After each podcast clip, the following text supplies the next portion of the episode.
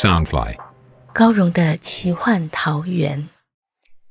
武侠小说是华人独有的乌托邦世界，满足每个人的热血侠义、冒险乐趣与远大梦想。高荣的奇幻桃源是一个以高荣武侠小说连载，加上一点点创作解说的单元。周一到周四，每天晚上十点，陪你仗剑江湖，快意恩仇。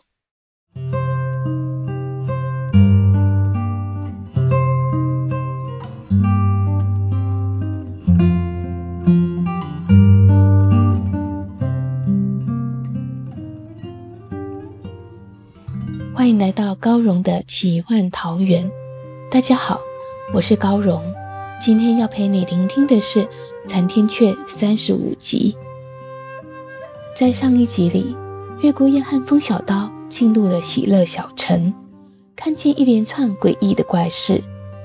喜乐小城的臣民很贪婪、很愤怒、很悲伤，还有一堆自杀的尸体。风小刀热心热血。决定插手这件事，他们被一个弹琴的丑婆子引到了极乐楼里。掌楼的风嬷嬷说，她最喜欢的就是脑满肠肥的有钱商人，因为有钱人可以重重的打赏酒楼姑娘。风嬷嬷最不喜欢的就是落魄书生，因为落魄书生没有钱，只会讲得满口真情来骗取酒楼姑娘的爱心。他指的落魄书生。当然就是纹饰打扮的月孤雁。方嬷嬷第二个不喜欢的就是带刀的江湖武士，因为这些江湖武士动不动就会以武力威逼酒楼姑娘，这个自然指的就是风小刀了。风嬷嬷最讨厌的两种人一起来到了极乐楼，会在极乐楼闹出什么事呢？月孤雁表面上是为了帮助风小刀。查探喜乐小城的怪事，但他心中究竟有什么打算？江湖的几大势力从一座小小的极乐楼开始交错，即将演变成一场不可预知的风暴。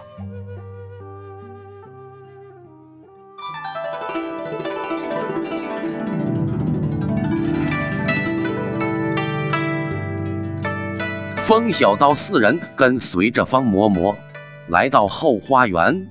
只见前方一大片幽静碧湖，湖岸立着一株大大的油桐树，枝叶横陈茂密，桐花点点飘落湖面，宛如白雪纷飞。碧湖中心停泊着一艘画舫，四周以烛火点缀，湖面圆和泄露，藕花飘香，十分诗情画意。已有两男四女坐于画舫之中，喝酒吟诗。言笑晏晏，其中一位蓝山公子见风小刀四人到来，大方的起身相迎，笑道：“独乐乐不如众乐乐，几位公子快请上船。”此人年过四十，腰间垂挂一柄墨绿色长剑，身形中等，五官虽不是特别突出，但眼神温和清亮，风流倜傥，斯文又不失刚毅。世间男女，有人是相貌衬了气质，这人却是气质衬了相貌。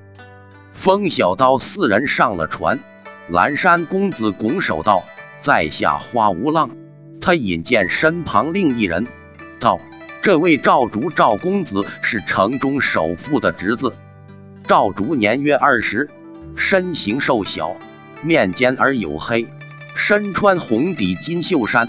满是富贵庸俗气，脸上虽笑盈盈的招呼他们，眼神却是飘忽不定。月孤雁作揖道：“无间花四侠，大名如雷贯耳。赵公子豪爽大方，能与两位同船作乐，我等实在不生荣幸。”花无浪潇洒挥手，笑道：“今夜咱们只怡情养性，什么江湖名声？”什么恩怨情仇，休要提起，免得亵渎佳人。咱们那一点臭名声，怎值得入姑娘们的玉耳？月孤雁笑道：“花兄说的甚是，在下月燕，断雁孤鸿的雁。这位是风三少，另一位名叫陆瑶，都是爱花之人。今日咱们只尽情享乐，因为画儿是小书童，不必介绍，他只安安静静的侍立于月孤雁后方。五位男宾客围桌就坐，每两位男子中间相隔一位水灵郎的姑娘。风小刀和花无浪的中间还留有一个空位。几位姑娘分别报出芳名，乃是梅舞、兰心、竹诗、莲韵。个个娇艳如花，人如其名。他们时不时为身旁的贵客殷勤斟酒，拨果喂食，都是柔情万千，不敢怠慢。赵主享受美人服侍，笑得合不拢嘴。风小刀却十分不自在，幸而右手边是个空位，而左手边的竹师姑娘眼光精亮。看出这位风三少虽然长得最英挺，却是个老石头，不会争风吃醋。他乐得只服侍月孤雁。陆逍遥则笑脸盈盈，还不时朝风小刀挤眉弄眼，一副他可吃了亏的模样。花无浪赔礼道：“在下本来还宴请一位姑娘，不知为何直到现在还未到来。”才让风兄落了单，吴浪真是过意不去。不过美人总是姗姗来迟，才叫人更加期待。他身旁梅舞立刻娇嗔道：“原来花四侠心中咱们不是美人，才会早早坐在这儿让人家奚落。姐妹们，你们说该不该罚？”花无浪哈哈大笑道：“是我失言，该罚三杯。”他豪爽大干三杯后，往梅舞耳畔吹气，轻含了他耳珠一口，柔声道：“这可行了吗？”梅舞只羞得娇躯酥软，玉颊生春。月孤雁举杯相敬，笑道：“花兄果然是怜香惜玉的好男子，我等实在应该好好学习。”花无浪又道：“我不止怜香惜玉。”也最爱结交五湖四海的英雄好汉，难得大伙儿这么高兴，不如来行个酒令，由岳兄当酒令官，给大伙儿出个题。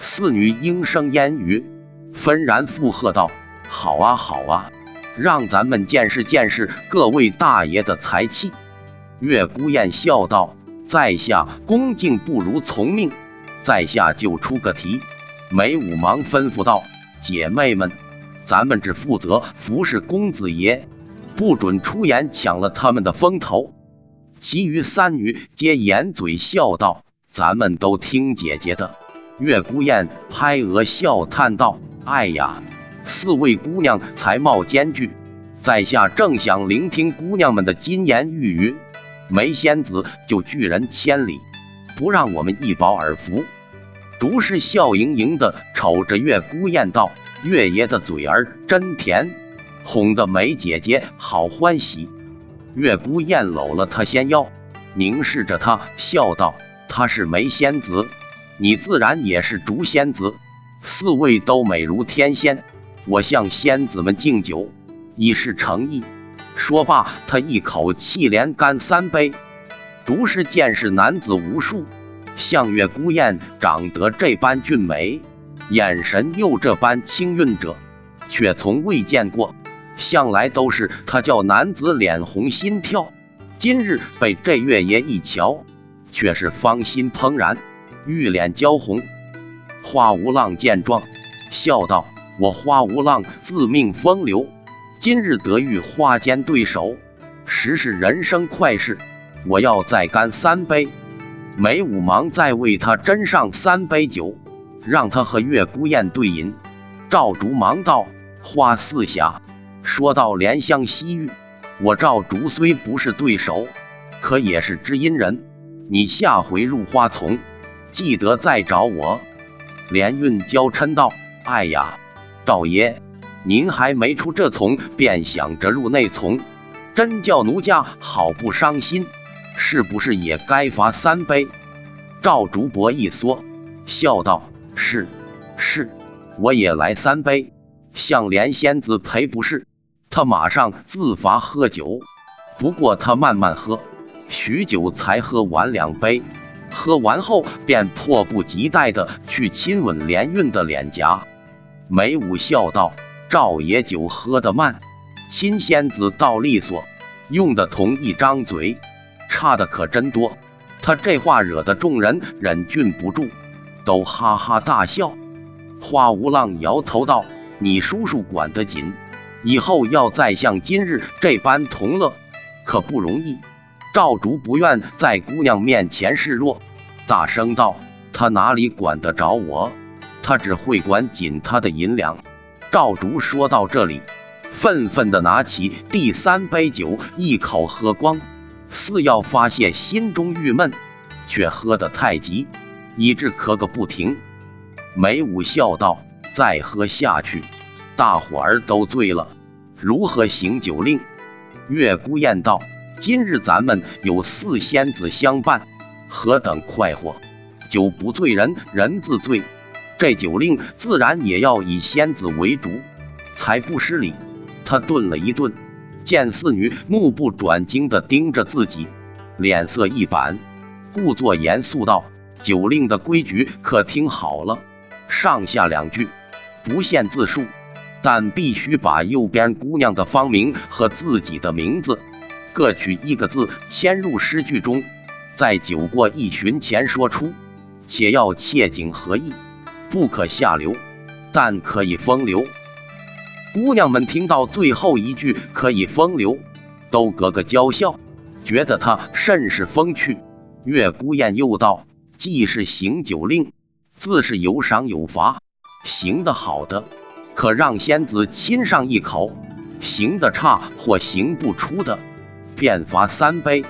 酒令大过军令，不得有异。”他说罢，啪一声，举箸落定，当作拍板定案。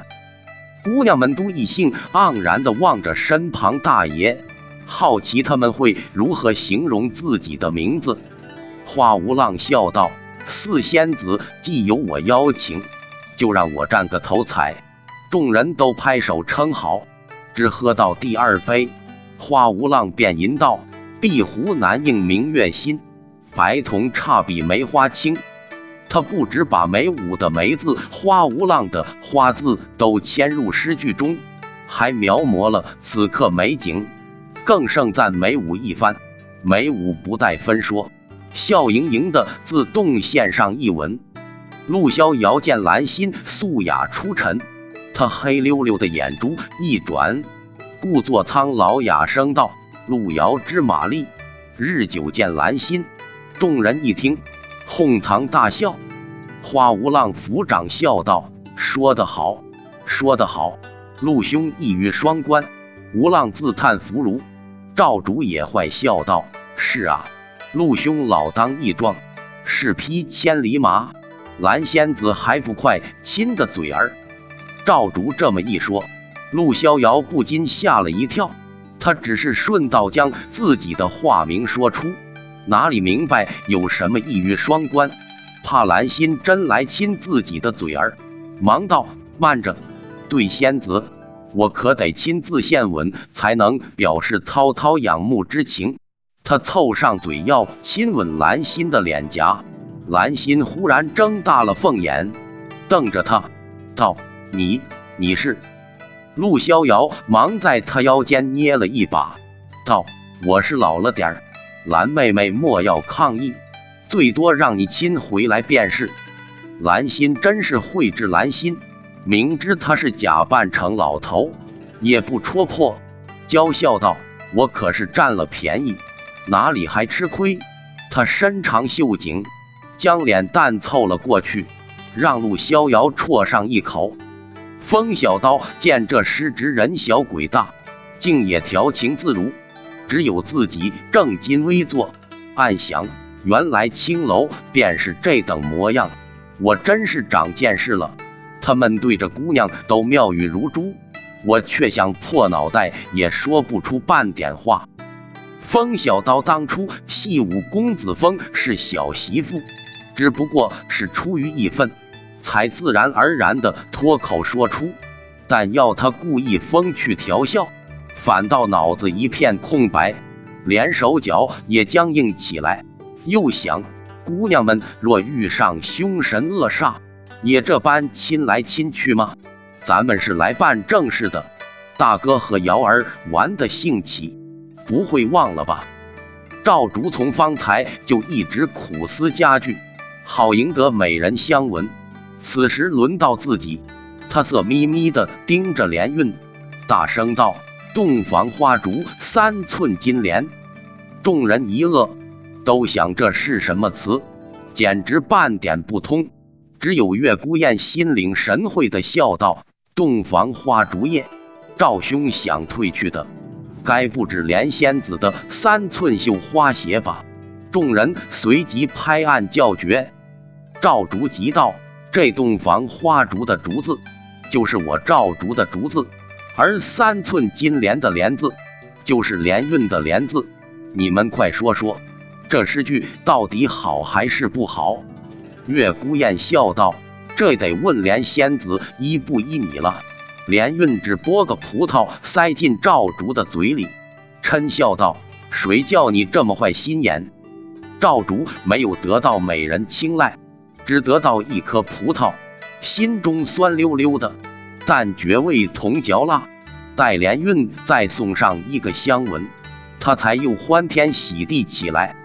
月孤雁笑道：“轮到我了，在下没有花兄的才情。”只好学赵兄来个燕语竹席，冬暖夏凉。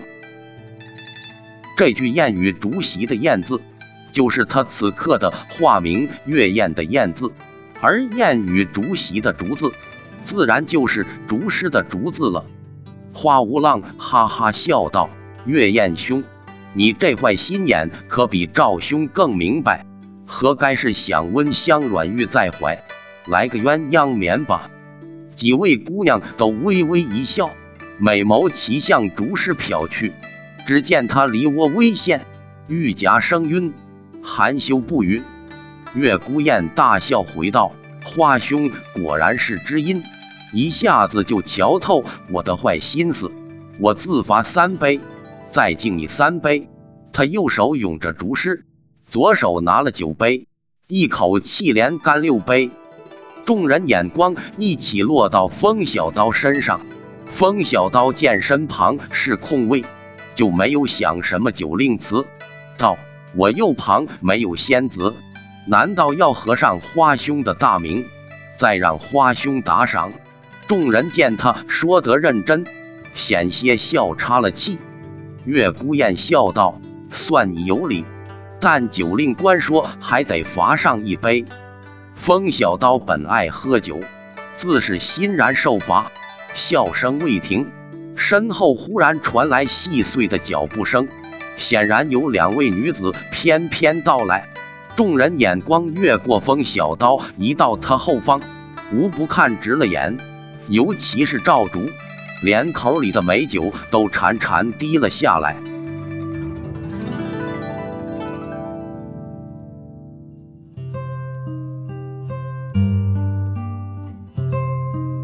风小刀四人第一次踏入烟花之地，五间妻子排行第四的花无浪，同时也来到极乐楼里。双方跟水琳琅的姑娘一起同欢享乐，愉快的行酒令。可是有一位姑娘缺席，到了最后，这位姑娘在婢女的搀扶下缓缓现身了。她是怎样的一位天仙美人，竟叫大家都看直了眼。欲知详情，请听下回分解。